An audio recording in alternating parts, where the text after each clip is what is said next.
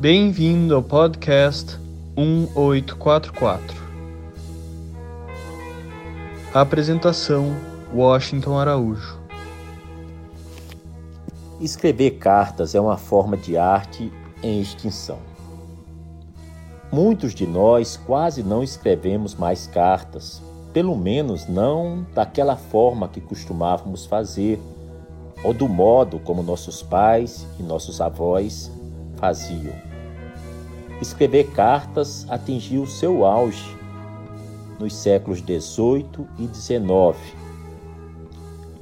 Esses dois séculos foram realmente o ápice da escrita pessoal, e as cartas eram tratadas como forma de arte. Mas isso tudo entrou em constante declínio. Hoje simplesmente não existe tempo para se escrever cartas. A vida moderna tornou-se agitada e muito exigente. E mesmo quando encontramos folgas ocasionais em nossas superlotadas agendas, geralmente optamos pelo entretenimento em lugar da disciplina e da reflexão que são exigidos para que possamos escrever cartas. E então, nossa tendência é a de nos afundar à frente da televisão. E ali vamos ficar zapeando no Netflix, na Amazon Prime, no NetNow, no Popcorn. Vamos ali ficar zapeando por seriados, filmes e programas, muitas vezes comédias ou até reality shows mas isso nos faz pagar um elevado preço. E pagamos isso com a perda da alma e da intimidade em nossos relacionamentos. O que a televisão fez com a arte de conversar, o telefone e outros milagres eletrônicos, como o e-mail e o WhatsApp e a internet, tem feito com a arte de escrever cartas. A televisão e a internet estereotiparam nossa comunicação e congelaram nossos relacionamentos da mesma forma que os restaurantes de refeições rápidas ou de pratos congelados fizeram uma carnificina com a santidade das refeições familiares e já não mais vivemos a essência das coisas. Sim, existiu um tempo em que o almoço de domingo em família era algo sagrado. O pai e a mãe tinham seus lugares pré-determinados na mesa e os seus filhos também, cada um tinha seu lugar e tinha um horário para se começar o almoço. E ali se discutia, se falava, se debatia, se ria, se contava tudo o que tinha acontecido na semana que passou e também se faziam planos para a nova semana, para o próximo mês. Sempre o almoço de domingo era o almoço das novidades de toda a família. Escrever cartas exige-nos tempo e nos obriga a fazer uma pausa para reflexão, um autoexame, uma espécie de autodescoberta. E isso, verdade seja feita, a maioria dos meios de comunicação modernos não fazem. Aliás, a pressão desses tempos é avassaladora. Você passa um e-mail pedindo a alguém que te mande um texto ou fazendo uma pergunta a uma pessoa e bem você não teclou no botão de enviar, já vem logo um outro e-mail perguntando se você já fez, se você já mandou o texto. Enfim, você faz a, a mesma coisa com o WhatsApp. Você manda uma mensagem e já quer a resposta imediata. É como se você terminasse de fazer o ponto de interrogação e já recebesse o ponto de exclamação reclamando da demora. Já faz dois minutos que eu te pedi, você está me ignorando? Pois bem, uma boa carta sempre foi o registro mais particular e honesto de como nossa vida está progredindo. Thomas More, que mais do que qualquer escritor contemporâneo ajudou a redescobrir o significado da alma, escreveu em sua obra Soulmates, Companheiros de Alma, o seguinte: Em nossas cartas relembramos e conversamos com a alma através de nossos amigos e de nós mesmos. A verdade é que a carta não apenas nos fala a respeito de quem a escreve, revela algo também sobre quem a recebe e a intensidade do relacionamento entre eles. A carta tem sua própria vida interior, por se tratar de uma conversa entre duas pessoas dispostas a ouvirem-se mutuamente. Escrever carta é uma forma de equilibrar os débitos e o crédito entre duas pessoas. As cartas são vistas como subtotais de um relacionamento que se desenvolve rumo à intimidade e à maturidade. A intimidade é o ingrediente mais importante de uma carta inspirada. Eu mesmo me lembro que, aos 13, 14 anos de idade, eu li um livro do Michel Coste, era um padre francês que nos anos 60 tinha publicado um livro que muito me chamou a atenção, O Diário de Dani. Embora seu livro mais famoso provavelmente é o Construir o Homem e o Mundo e Poemas para Rezar. Mas o que me fez criar apreço, desejo, vontade de escrever, não apenas cartas, mas diários, não apenas diários, mas textos mais longos, de fôlego, foi o livro do Coiste chamado O Diário de Dani.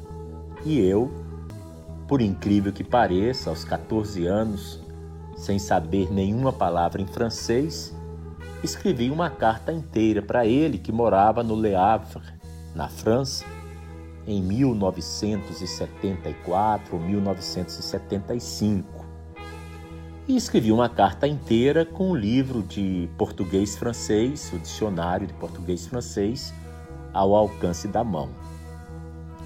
Mantive muitas correspondências com Maria Eugênia Montenegro, Sérgio Rezende Couto, Henri Vardat, Luiz Henrique Boist, Gisela Manucherry, enfim, uma grande quantidade de pessoas, Farshad Charnazi, que eu não posso esquecer, Nilza Tets, Margot Worley, uma quantidade boa de amigos muito queridos e muito amados, pessoas que me conheceram da forma mais completa aos meus 16, 17, 18 anos de idade e guardava o pacote de cartas recebidas e também o pacote de cópias de cartas que eu havia enviado.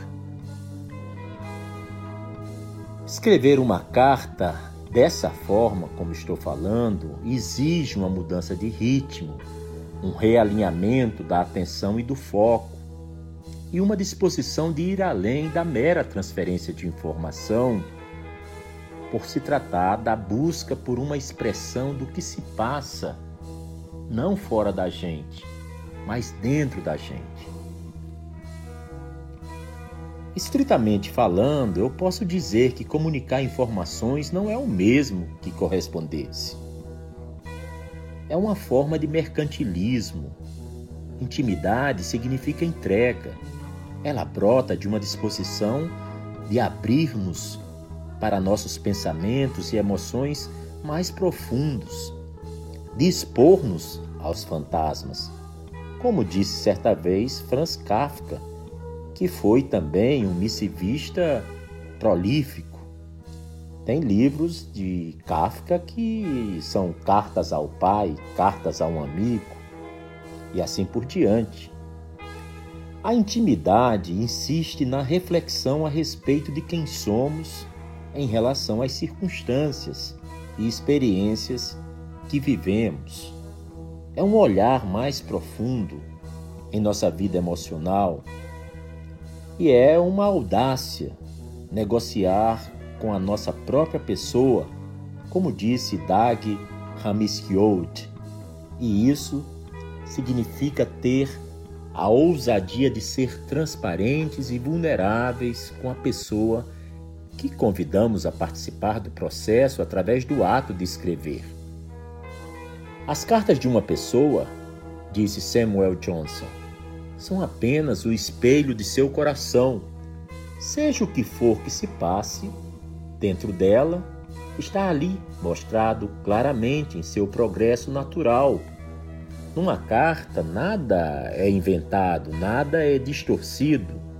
Percebem-se sistemas em seus elementos. Descobrem-se ações em seus motivos. Johnson continuou: Minha alma não fica aberta diante de você nessas páginas verazes? Você não me vê reduzido a princípios básicos? Este é o prazer de corresponder-se com um amigo, quando não há lugar para dúvida e desconfiança, e tudo é dito conforme foi pensado. Pois bem, eu concordo integralmente com essas declarações do Samuel Johnson. O ato de escrever a um amigo ou pessoa querida nos força a sermos honestos e íntimos, porque estamos escrevendo para alguém. Escrevemos com um público específico em mente. Isso ajuda a nos sentirmos à vontade nossas próprias reflexões e teorias, e de uma forma muito mais profunda do que ao escrever um diário ou um poema, ou até quando estamos conversando no WhatsApp ou no telefone. Isso exige do destinatário capacidade de ouvir, de sentir nosso batimento cardíaco, nosso pulso e também ouvir a nossa forma de ver o mundo. Como resultado, constrói-se a confiança, cresce então a intimidade.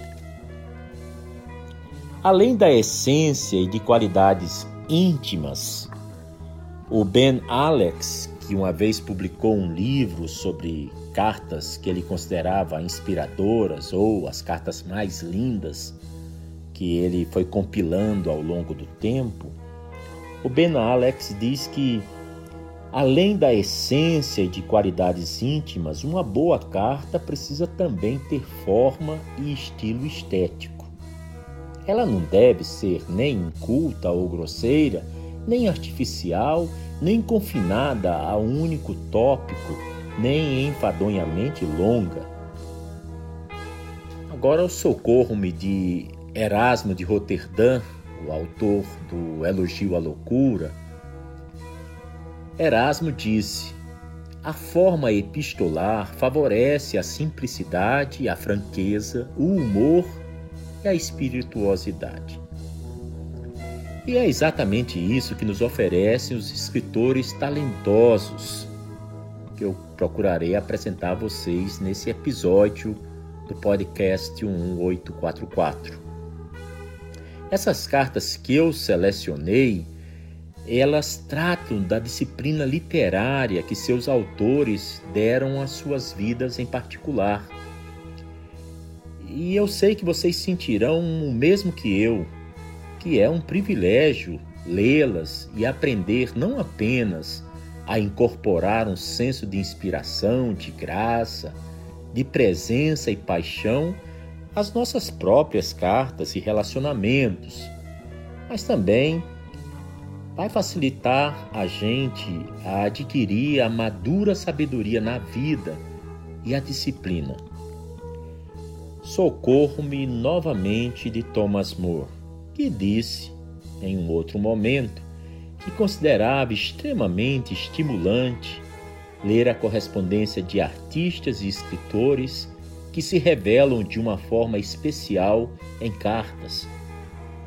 Pois sempre, segundo Thomas More, encontro um pedaço de alma revelado de uma forma diferente daquela em sua arte formal.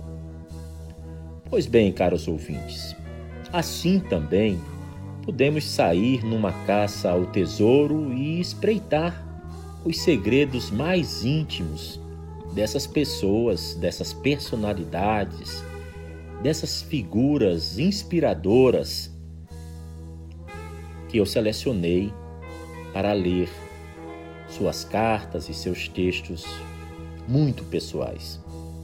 A minha esperança é que possamos encontrar algumas pepitas da maravilhosa verdade que cada carta traz consigo, porque cada carta dessas é realmente uma parte muito especial da riqueza que faz a nossa herança espiritual.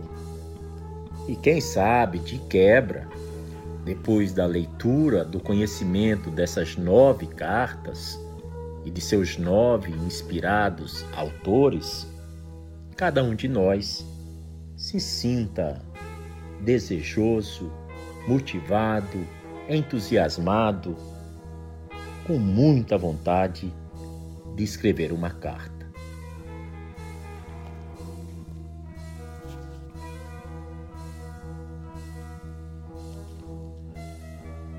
Vou começar lendo para vocês uma carta do grande, genial Wolfgang Amadeus Mozart. Esse compositor tão famoso tornou-se lendário não apenas por sua música realmente divina e inspiradora, mas também por sua rara capacidade de ter uma sintonia fina com a voz de Deus em sua mente amplamente musical. Nessa carta que irei ler, Mozart revela sua experiência de inspiração como um influxo inventivo do Criador Divino, de Deus. O dom da criatividade. Wolfgang Amadeus Mozart. E quando sou, suponho, completamente eu mesmo, estando inteiramente a sós e de bom humor, por exemplo, viajando em uma carruagem ou caminhando após uma boa refeição, ou durante a noite, quando não consigo dormir, é nessas ocasiões que minhas ideias fluem melhor e com maior abundância. De onde e como elas vêm, não sei nem está em mim forçá-las. As ideias que me agradam retenho na memória e costumo, como já me disseram, cantarolá-las baixinho para mim mesmo. Se eu continuar por aí, logo descubro como posso transformar esta ou aquela migalha de inspiração em algo digno, a fim de fazer com ela um bom prato. Isto é, de acordo com as regras do contraponto, com as peculiaridades dos vários instrumentos. Tudo isto me abrasa a alma, e desde que eu não seja perturbado, meu tema se amplia, torna-se metodizado e definido, e o todo, mesmo que seja longo, permanece quase completo e finalizado em minha mente e eu posso examiná-lo como um belo quadro ou uma linda estátua num relance. Não ouço na imaginação as partes sucessivamente, mas ouço-as como se fossem todas de uma só vez. Quanto deleite isso me traz é algo que não consigo exprimir. Toda essa inventividade, essa produção ocorre num sonho vívido e agradável. Mesmo assim, ouvir o Tut Ensemble tocando ao vivo é afinal o melhor. De tudo que foi produzido dessa forma, não esqueço facilmente. E esse talvez seja o maior dom pelo qual tenho de agradecer ao Divino Criador. Quando entro no processo de escrever minhas ideias, passo a retirar do pacote da lembrança, se é que posso usar essa frase, o que foi ali previamente colecionado da forma que mencionei. Por esse motivo, passar para o papel é algo feito com bastante rapidez, pois tudo já está, como eu disse antes, finalizado, e raramente aquilo que estava em minha imaginação é diferente do que eu passo para o papel. Nessa ocupação, posso, portanto, permitir-me ser perturbado. Pois, seja o que for que ocorra ao meu redor, escrevo e até falo, mas apenas de gansos, ou de Gretel ou Barbel, ou de coisas como essas. Mas a razão pela qual minhas produções tomam em minha mão aquela forma e aquele estilo particular que as tornam mozartianas e diferentes das obras de outros compositores, deve-se provavelmente ao mesmo motivo que tornou meu nariz tão grande ou tão fino e diferente do de outras pessoas, ou seja, a interferência divina pois realmente não estudo nem procuro nenhuma originalidade.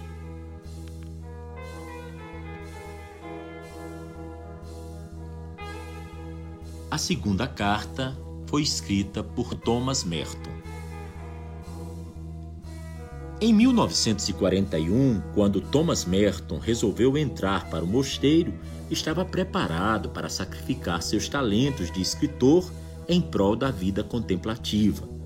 Mas seus superiores insistiram que ele continuasse a escrever.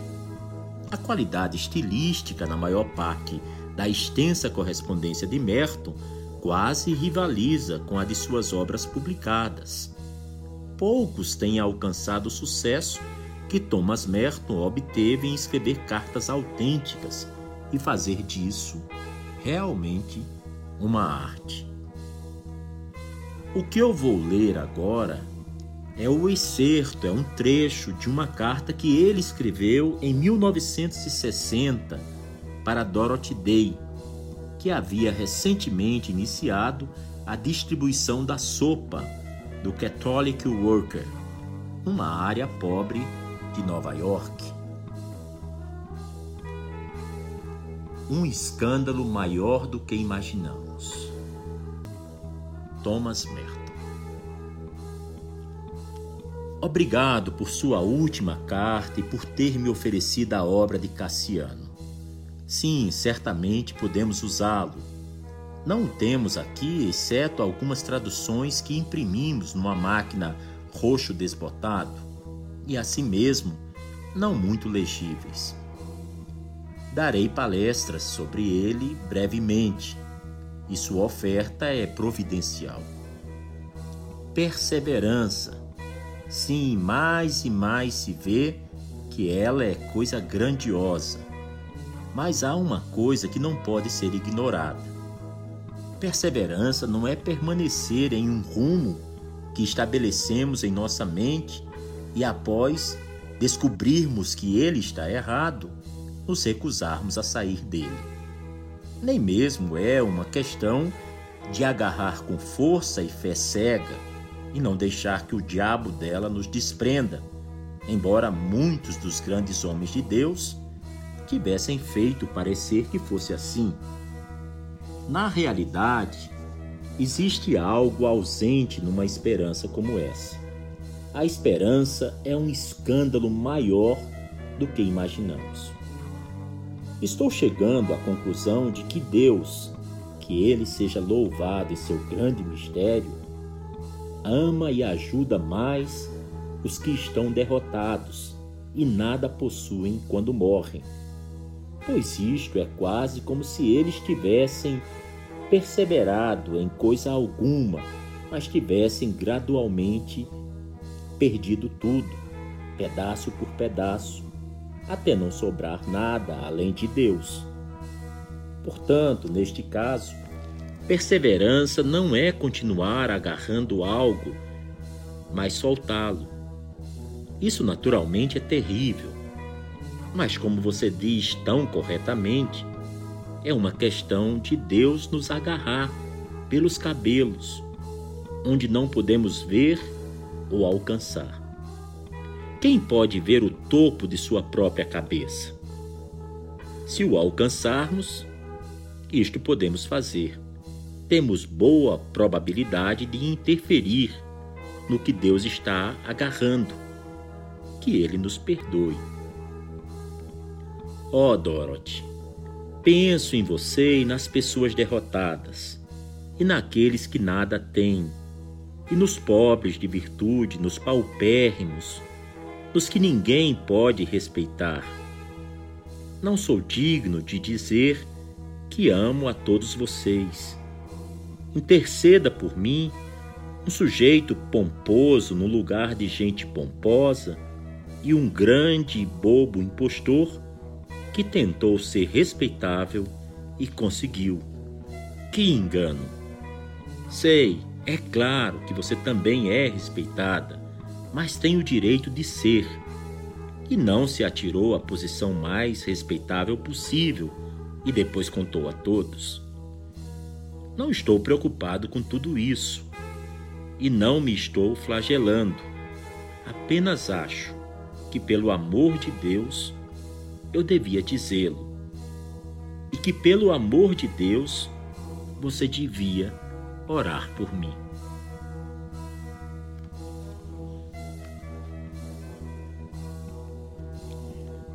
A terceira carta é de Jerônimo. Ele foi um erudito bíblico e doutor da igreja do século IV e ansiava por promover o ascetismo na igreja primitiva, após ter tido um sonho no qual um juiz celestial o acusou de mundanismo. Jerônimo deixou o mundo de Antioquia para reunir-se aos eremitas no norte da Síria. Mais tarde, fundou um mosteiro em Belém. Essa carta foi escrita no outono de 374 depois de Cristo, e pouco antes da decisão de Jerônimo de tornar-se um eremita. O deserto a mais bela de todas as cidades. Jerônimo. Oh, como gostaria de estar presente agora em sua comunidade, e embora estes meus olhos não sejam dignos de contemplar, de partilhar com todo o entusiasmo sua maravilhosa comunhão. Eu estaria então fitando o deserto, a mais bela de todas as cidades veria lugares desertados por seus habitantes e invadidos por bandos de pessoas que buscam a Deus. Um verdadeiro paraíso. Mas visto que meus pecados impedem minha pessoa, atormentada por toda forma de transgressão, de tornar-se membro de sua abençoada sociedade, rogo-lhe então, e não tenho a menor dúvida de que você pode fazê-lo. Que por suas orações você me ajude a me libertar das tentações deste mundo. Já lhe contei antes, quando estive com você, e agora por carta menciono novamente meu ardente desejo. Que minha mente e meu coração estejam inabalavelmente firmados em alcançar isso Fica por sua conta, então, ajudar-me para que o sucesso acompanhe a minha determinação. Minha parte é demonstrar perseverança e determinação. Sua parte é orar para que eu tenha o poder, bem como a disposição. Sou como uma ovelha doente que se desvia do resto do rebanho. A menos que o bom pastor me tome nos ombros e me carregue de volta ao aprisco, meus passos vacilarão e no próprio esforço de erguer-me, meus pés falharão. Sou aquele filho pródigo que desperdiçou toda a porção que me foi confiada por meu pai. Mas ainda não caí aos pés de meu pai. Ainda não comecei a afastar de mim a fascinação anterior de minha vida tumultuada. Por eu não ter deixado completamente meus pecados e estar em plena luta para abandoná-los, agora o diabo tenta capturar-me em novas redes. Ele coloca novas pedras de tropeço em meu caminho, cerca-me de todos os lados com as águas do oceano e por todos os lados com a profundidade do oceano. Vejo-me nesta situação, não querendo bater em retirada e incapaz de avançar. Minha esperança é que, através de nossas orações, o fôlego do Espírito Santo venha soprar-me para a frente e levar-me ao refúgio da praia pelo qual anseio. E ele tinha enviado o seguinte trecho para Nicéias. Pois o que seria tão fortemente capaz de nos dar essa sensação de presença, mesmo quando estamos ausentes um do outro, do que poder falar com e ouvir aqueles a quem você ama através da correspondência?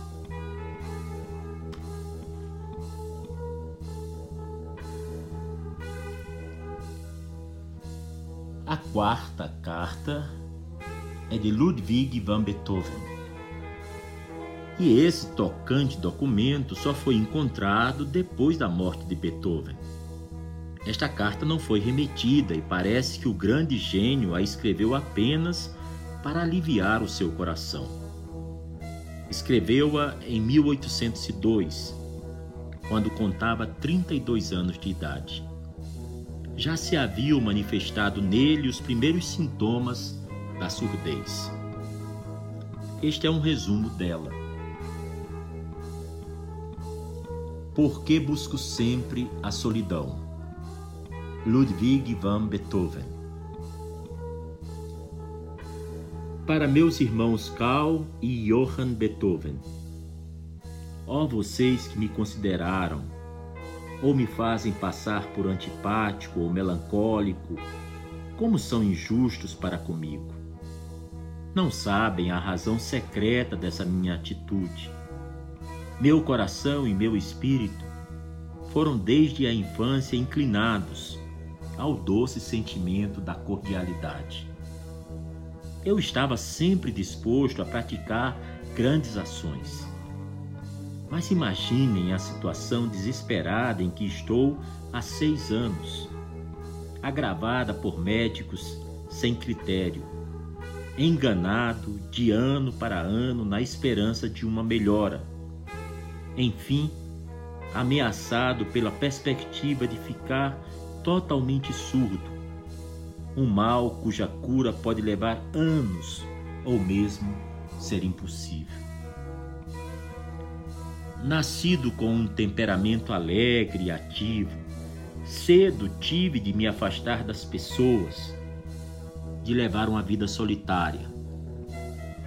Quando às vezes tentava não fazer caso de tudo isso, oh, com que dureza era castigado pela experiência redobradamente triste da minha surdez.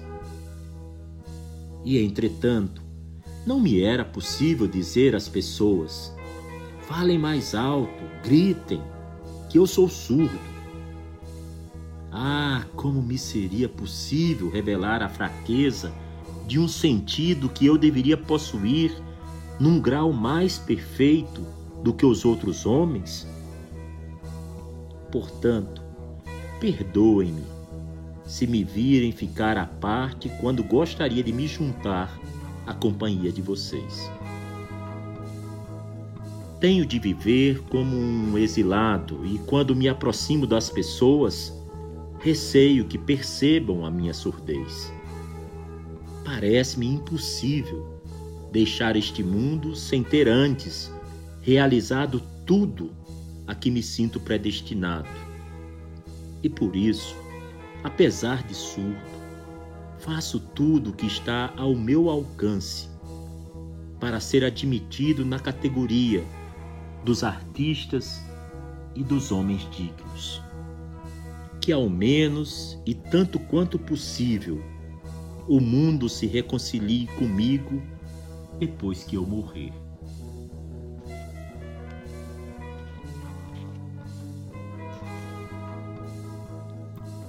A quinta carta que eu vou ler é do Conde Leon Tolstói.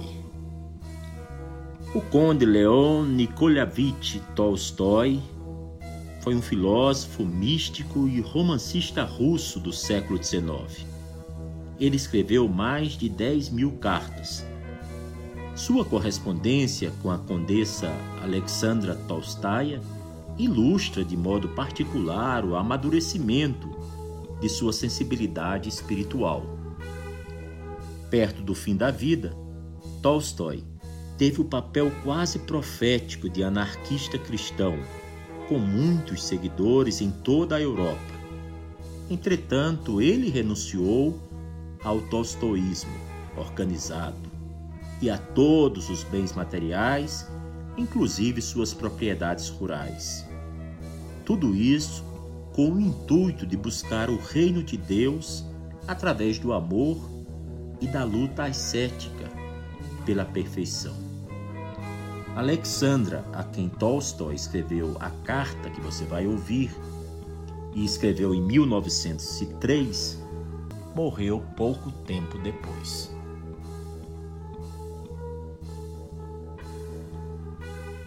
A coisa importante que nos une. Leon Tolstói.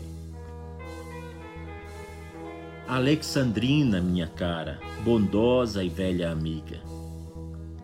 Tânia Kuzmikaya escreveu-me a seu respeito e sobre sua enfermidade, contando que você está muito fraca e, em nosso julgamento humano, aparentemente perto da morte. Eu também estive bem próximo dela, mas aqui estou ainda vivo o que às vezes me entristece. Foi tão bom estar à beira da morte. Será assim outra vez? Mas de quando em quando me alegro, porque penso que nossas vidas senis não apenas não são inúteis, como as pessoas pensam frequentemente, mas ao contrário, são de extrema importância em termos da influência que os idosos podem exercer sobre os mais novos. Você, com seu ardente sentimento religioso e seu coração de ouro, provavelmente já experimentou e está experimentando a iluminação que a enfermidade traz. E está agora, mais do que nunca, com certeza, espalhando amor e bondade ao seu redor. Estou escrevendo esta carta apenas para lhe dizer Quantas vezes em nosso relacionamento senti este seu amor e bondade, e por tê-los sentido, eu mesmo me tornei melhor. Também quero dizer-lhe que você está enganada ao pensar, se é o que pensa, que nós dois estamos separados por nossa fé. Minha fé, sua fé e a fé de todas as pessoas boas Perdoe-me a falta de modéstia, de incluir-me entre elas. É uma única coisa: fé em Deus Pai, que nos enviou a este mundo para fazer a Sua vontade. Que nos amemos uns aos outros e façamos pelos outros o que gostaríamos que eles fizessem por nós. O fato de eu raramente ter cumprido a sua vontade e continuar agindo dessa maneira agora não me assusta, visto saber que Deus é amor e que ele sabe que tentei, em especial mais recentemente, cumprir a sua vontade. Não por medo de castigo, mas porque quanto mais tenho cumprido a sua vontade, melhor tem sido a minha vida. Estou certo de que você crê exatamente na mesma coisa. Mas ainda que eu não creia em alguns dos detalhes nos quais você crê, não considero isso algo importante que possa separar-nos, tendo em vista a coisa muito importante que nos une. Quando eu estava muito próximo da morte, meus pensamentos se recusavam a funcionar e eu tentava expressar minha atitude para com a passagem iminente desta vida para a outra, lembro-me de encontrar apenas um pensamento, um sentimento, um apelo a Deus.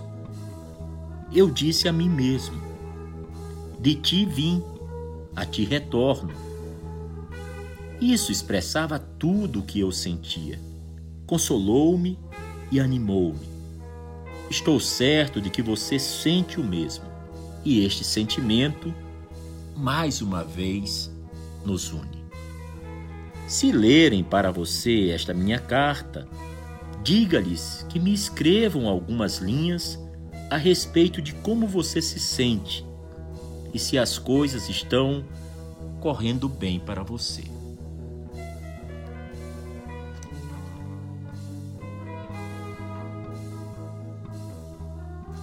A sexta carta que eu escolhi foi escrita por Eti Hallesum.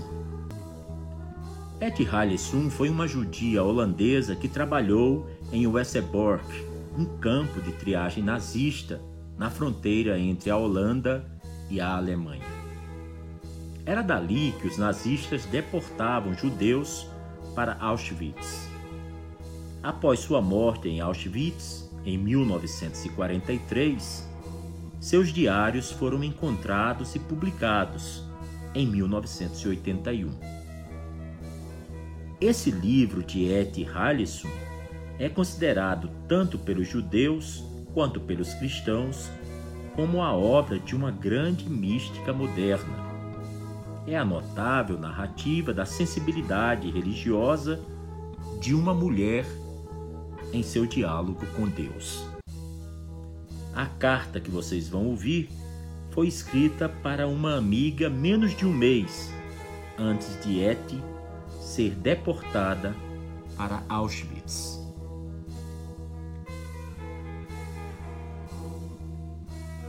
Diálogo com Deus, Eti Haleson. Querida Tite, Achei a princípio que hoje eu daria um descanso à minha escrita porque estou terrivelmente cansada e também porque achei que não tinha nada para lhe contar neste momento. Mas é claro que tenho muito para escrever-lhe. Deixarei meus pensamentos manifestar-se irrefreados. Com certeza, você os compreenderá de alguma forma. Esta tarde eu estava descansando em meu catre quando de repente, simplesmente, tive de escrever estas palavras em meu diário, que agora as envio a você.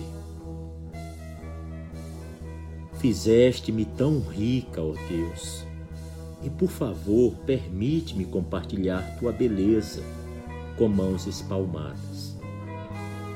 Minha vida tornou-se um diálogo ininterrupto contigo, ó Deus, um grande diálogo às vezes, quando estou em algum canto do acampamento, os pés plantados na tua terra, os olhos erguidos para o teu céu, lágrimas me escorrem pelo rosto, lágrimas de profunda emoção e gratidão. À noite também, quando me deito em minha cama e descanso em ti, ó Deus, Lágrimas de gratidão me escorrem pelo rosto e elas são a minha oração. Senti-me terrivelmente cansada por diversos dias, mas isso também passará. As coisas vêm e vão num ritmo mais profundo e é preciso ensinar as pessoas a ouvi-lo. Essa é a coisa mais importante que temos de aprender nesta vida. Não te estou desafiando, ó Deus, pois minha vida é um grande diálogo contigo. Talvez jamais me torne uma grande artista como realmente gostaria de ser. Mas já estou segura em ti, Deus. Às vezes tento produzir pequenas coisas em profundidade e contos incertos, mas somente acabo com apenas uma única palavra: Deus. Isso diz tudo, não havendo necessidade de nada mais. Todos os meus poderes criativos são traduzidos em diálogos interiores contigo os batimentos do meu coração tornam-se mais profundos, mais ativos e, contudo, mais pacíficos. É como se eu estivesse o tempo todo acumulando riquezas interiores. Há muitos milagres na vida humana, mas o meu é uma longa sequência de milagres interiores. E é bom poder dizer isso outra vez a alguém. Sua fotografia está no livro das horas, de Hilke, ao lado da foto de Ju. Eles estão debaixo do meu travesseiro, juntamente com minha pequena Bíblia. Sua carta com as citações também chegou. Continue escrevendo, por favor, e que tudo lhe vá bem, minha cara.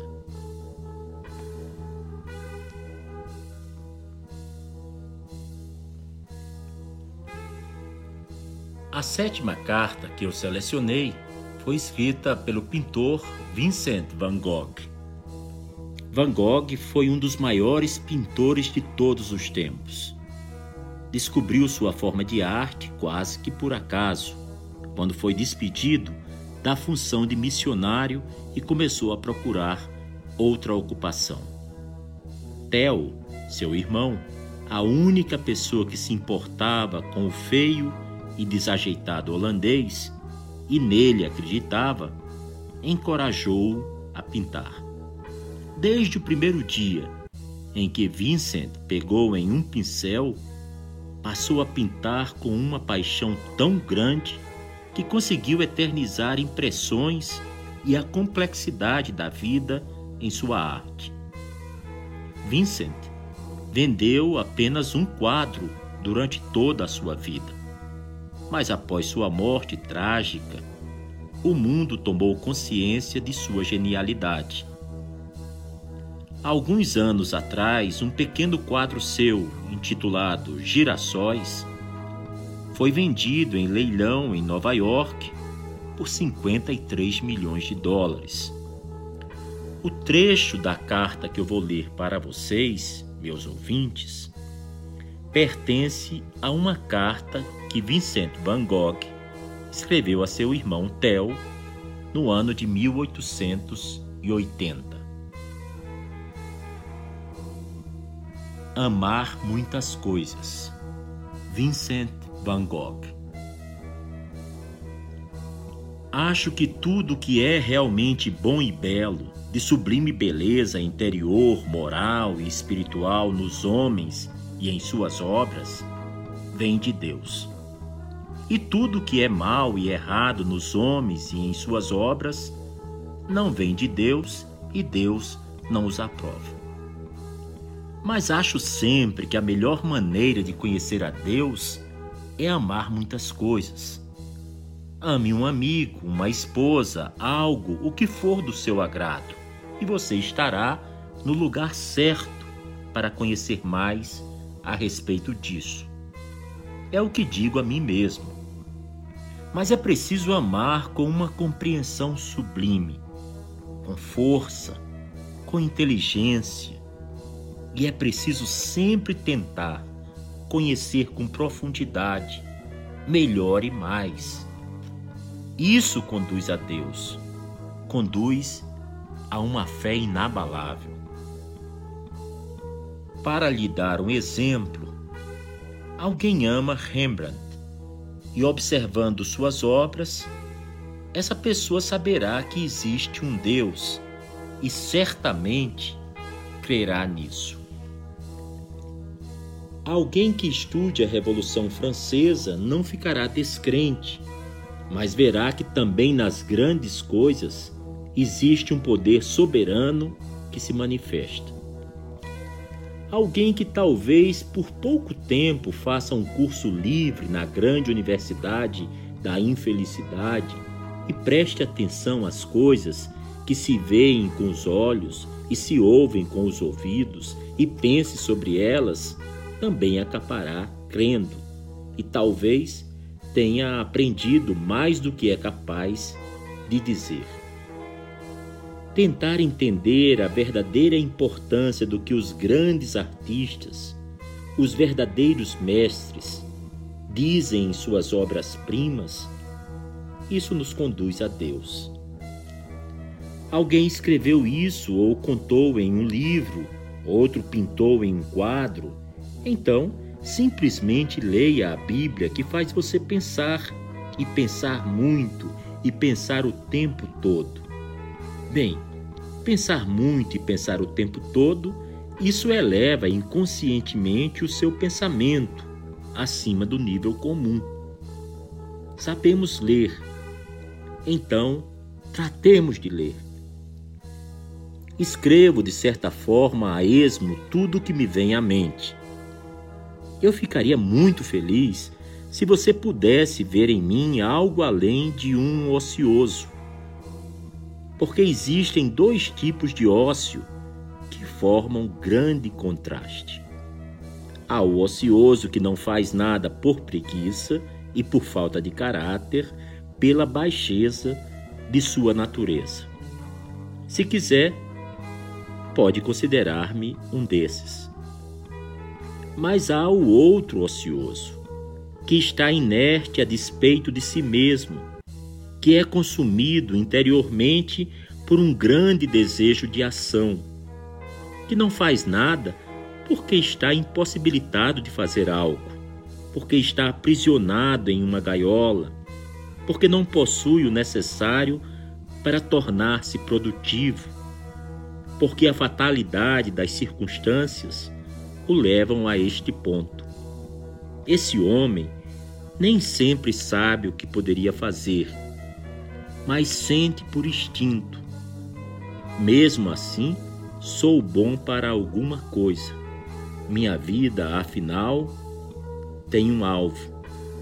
Sei que poderia ser alguém muito diferente. Como posso ser útil? Que serviço posso prestar? Há algo dentro de mim. O que pode ser?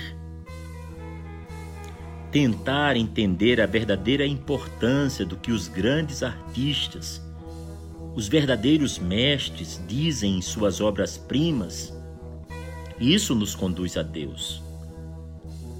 E os homens são muitas vezes impedidos pelas circunstâncias de fazer coisas. Um prisioneiro em não sei que gaiola horrível, muito horrível. Há também, isto eu sei, a libertação, a libertação tardia. Uma reputação justa ou injustamente arruinada, pobreza, circunstâncias fatais, adversidade. Isso é o que torna os homens prisioneiros. Nem sempre é possível dizer o que nos mantém trancados, o que nos confina, que parece enterrar-nos. Mas mesmo assim, temos a certeza de certas barreiras, certos portões, certos muros. Tudo isso é imaginação? Fantasia? Acho que não. E então alguém pergunta: Meu Deus, essa situação é por muito tempo, é para sempre, é pela eternidade? Sabe o que liberta a pessoa desse cativeiro? Toda a afeição profunda, verdadeira. Ser amigos, ser irmãos, amar. Isso é o que abre a prisão através do poder supremo, pela interferência de alguma força extraordinária. Mas sem isso a pessoa permanece na prisão. Lá onde a compreensão é renovada, a vida é restaurada. Estamos bem distantes um do outro e talvez tenhamos opiniões diferentes sobre algumas coisas. Mas não obstante, talvez chegue a hora, talvez chegue o dia em que possamos ser úteis um ao outro. No momento, aperto-lhe a mão, agradecendo outra vez a ajuda que você me deu. Se mais cedo ou mais tarde você quiser escrever-me, meu endereço é aos cuidados de CH de Crook, Rue de Pavillon 8, Coesme, perto de Mons, é e saiba que uma carta sua me fará grande bem. Sempre seu, Vincent.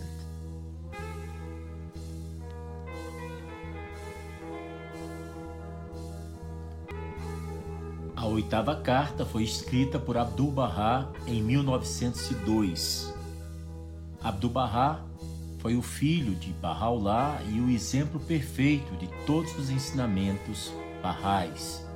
Abdu'l-Bahá nasceu em 1844 e faleceu em 1921. Abdu'l-Bahá dirige essa epístola, que é como é conhecida, em honra, em memória, em louvor, e é um tributo de amor ao jovem inglês Thomas Breakwell, por ocasião de seu falecimento, ainda muito jovem. Thomas Breakwell, por sua vez, foi o primeiro Bahá'í inglês e foi também o primeiro Bahá'í inglês a fazer peregrinação em Aca, na antiga Palestina, quando ele pôde conhecer Abdu'l-Bahá. Thomas Breakwell tem o seu nome na história Bahá'í com letras luminosas. Ele foi o primeiro Bahá'í ocidental a contribuir para o direito de Deus, o Hukukulá, e foi referido por Shoghi Effendi, o guardião da fé Bahá'í, como sendo um dos três luminares do continente europeu. Thomas Breakwell, John Eslemont e George Townsend. É mencionado também que Thomas Breakwell foi o Badi do ministério de Abdu'l-Bahá. A história Bahá'í, tanto da vida de Abdu'l-Bahá quanto da vida de Thomas Breakwell, como da vida de Badi, que foi o orgulho dos mártires nos primórdios da fé Bahá'í, na Pérsia, pode ser encontrado em qualquer livro Bahá'í, livros escritos por Hassan Baliuzi, por Shoghi Effendi, por Jonas Lemont.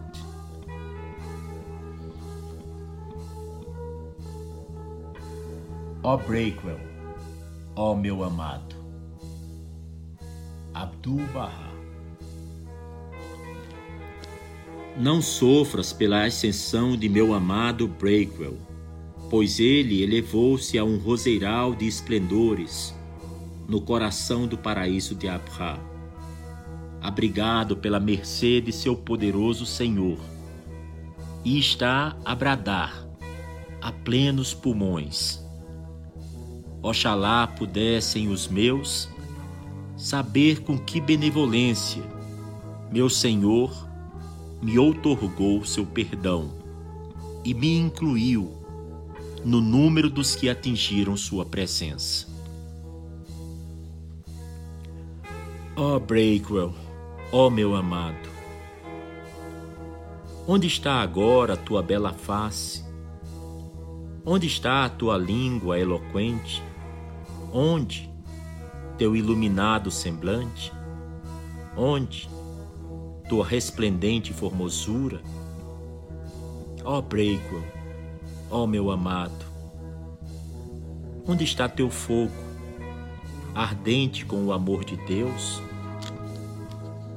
Onde está teu enlevo ante seus sagrados sopros? Onde estão teus louvores sublimados a Ele? Onde está teu levantar para o serviço de Sua causa?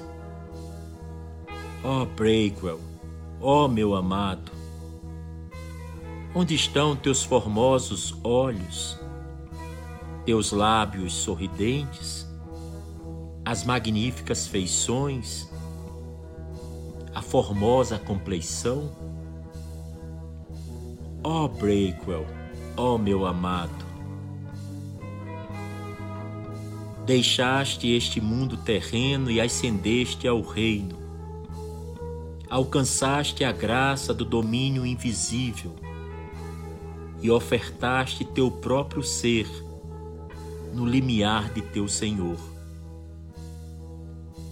Ó oh Breakwell, ó oh meu amado, abandonaste a lâmpada que era teu corpo aqui, o vidro que era teu templo humano, teus elementos terrenos, tua forma de vida neste plano inferior.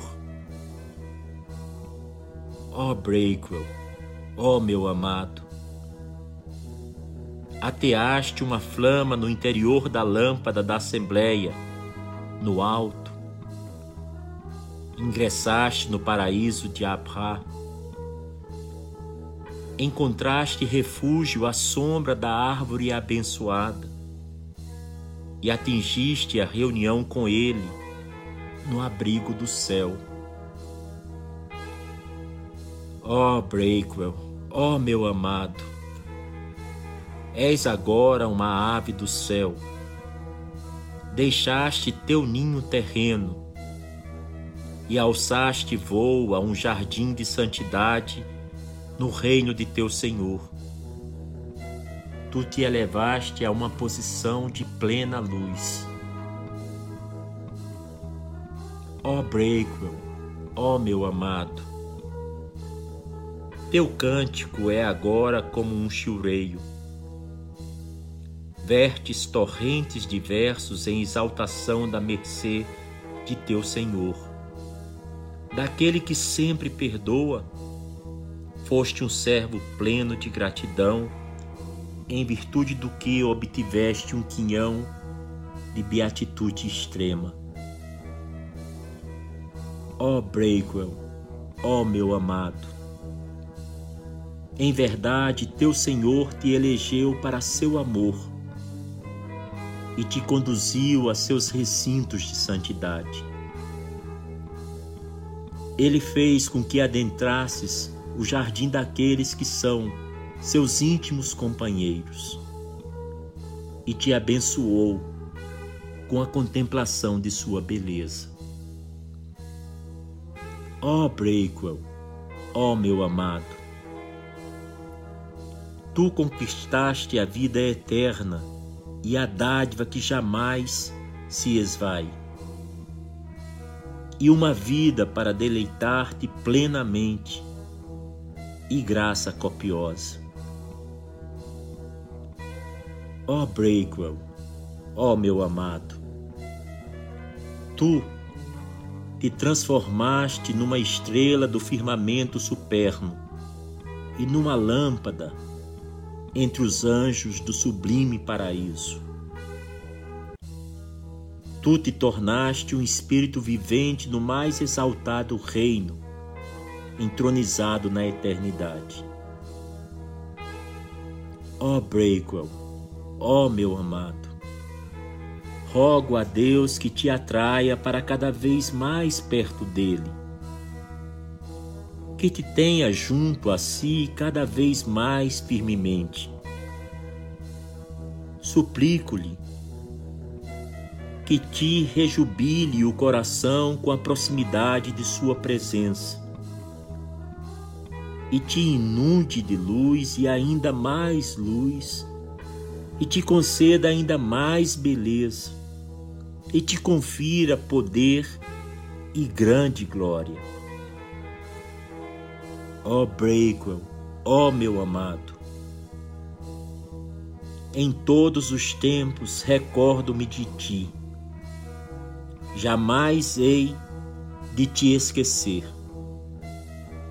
Oro por ti dia e noite. Vejo-te nitidamente ante mim, como que em plena luz do dia. Ó oh, Breakwell, ó oh, meu amado,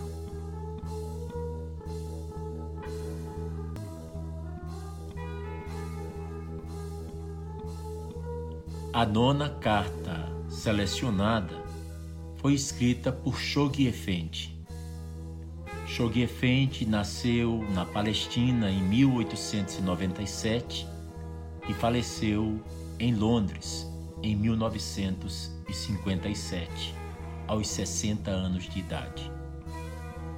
Shoghi Effendi foi designado no testamento de Abdu'l-Bahá como guardião da fé Bahá'í o guardião da causa de Deus. Shoghi Effendi era um homem de visão, um pensador muito original e tinha uma tarefa hercúlea, que era construir o Centro Mundial da Fé na Terra Santa, em Israel. A sua história é muito bem descrita no livro A Pérola Inestimável, escrito por sua esposa, Ruhier Rabani. A carta que eu selecionei foi escrita por Shoghi Effendi no dia 17 de julho de 1932. Ele havia recebido, enquanto se encontrava em Interlaken, na Suíça, a notícia do falecimento de sua tia-avó, a única filha de Bahá'u'lláh, conhecida como a folha mais sagrada e cujo nome era Barrier. Ele recebeu a notícia de seu falecimento e ficou profundamente consternado. E a mensagem que ele escreveu e que foi divulgado aos barrais de todo o mundo é a seguinte: muito querida folha mais sagrada. Através da névoa das lágrimas que enchem meus olhos, posso ver claramente tua nobre figura diante de mim, enquanto escrevo estas linhas, e posso reconhecer a serenidade de teu bondoso rosto. Mesmo quando nos separa a sombra do sepulcro, ainda assim, posso contemplar teus olhos azuis de profundo amor e posso sentir, em sua tranquila intensidade, o imenso amor que tinhas pela causa de teu Pai Todo-Poderoso. O apego que te conectou ao mais humilde e insignificante dentre teus seguidores o cálido afeto que nutrias por mim em teu coração.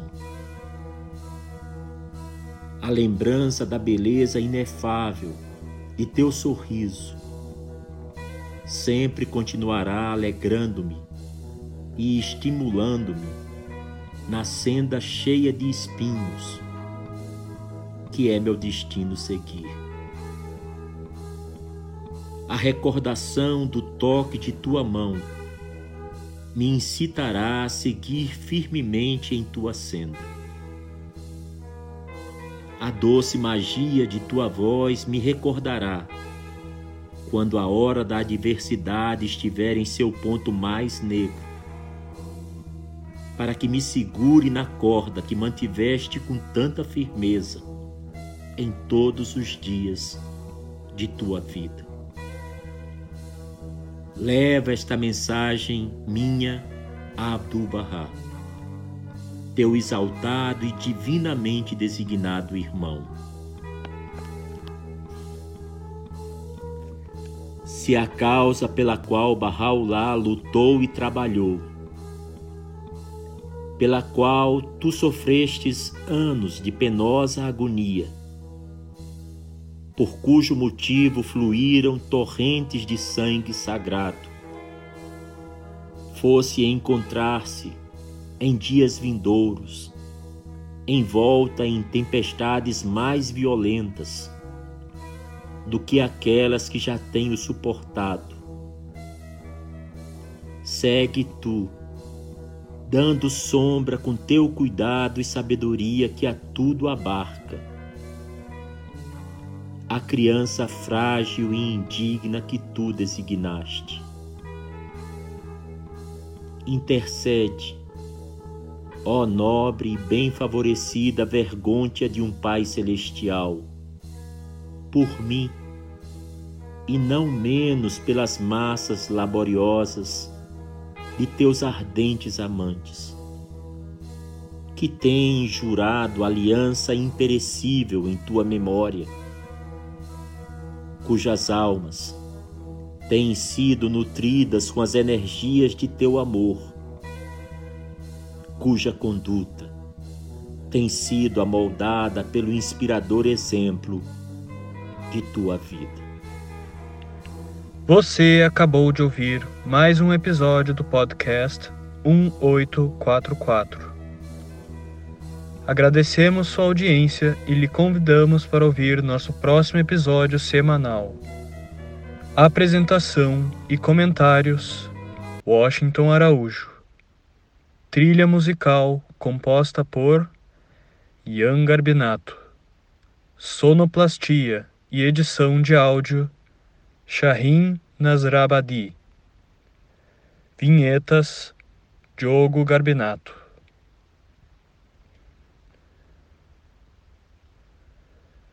Contatos com a produção para comentários e sugestão de temas podem ser feitos através do e-mail podcast 1844 arroba gmail.com